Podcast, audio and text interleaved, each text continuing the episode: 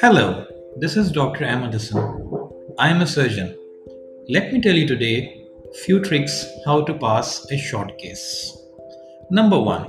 Please remember when you're presenting a short case, be precise and present a very brief summary including major clinical findings.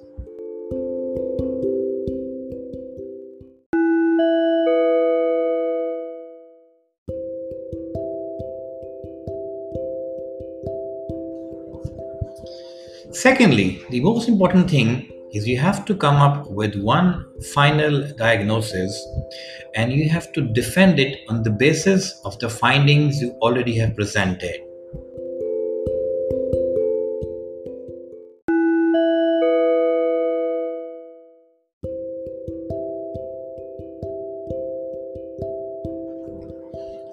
Last but not the least, please remember while discussing with the examiner, you will always be asked about other options which are also known as differential diagnoses.